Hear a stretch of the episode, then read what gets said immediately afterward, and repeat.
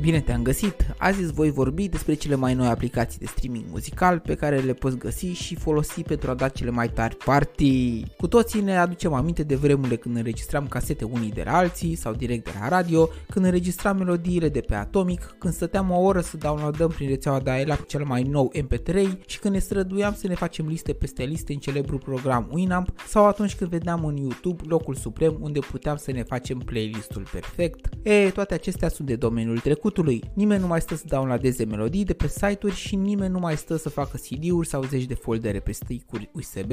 Odată cu rețelele de internet 4G și 5G, nu mai vorbesc de Wi-Fi-ul omniprezent în cafenele, parcuri la locul de muncă și chiar în propria casă, modul de utilizare și accesul la aplicațiile dedicate conținutului multimedia s-a schimbat radical. Acum, la o atingere de ecran, poți accesa în calitatea cea mai bună muzica pe care ți-o dorești, oricând și oriunde te afli. Momentan, doar 4 astfel de servicii sunt în topul utilizatorilor și pentru prețul unui abonament în jurul la 10 dolari ai acces la peste 80 de milioane de melodii. Este cazul aplicațiilor Spotify, Apple Music, Tidal și nemuritorului YouTube.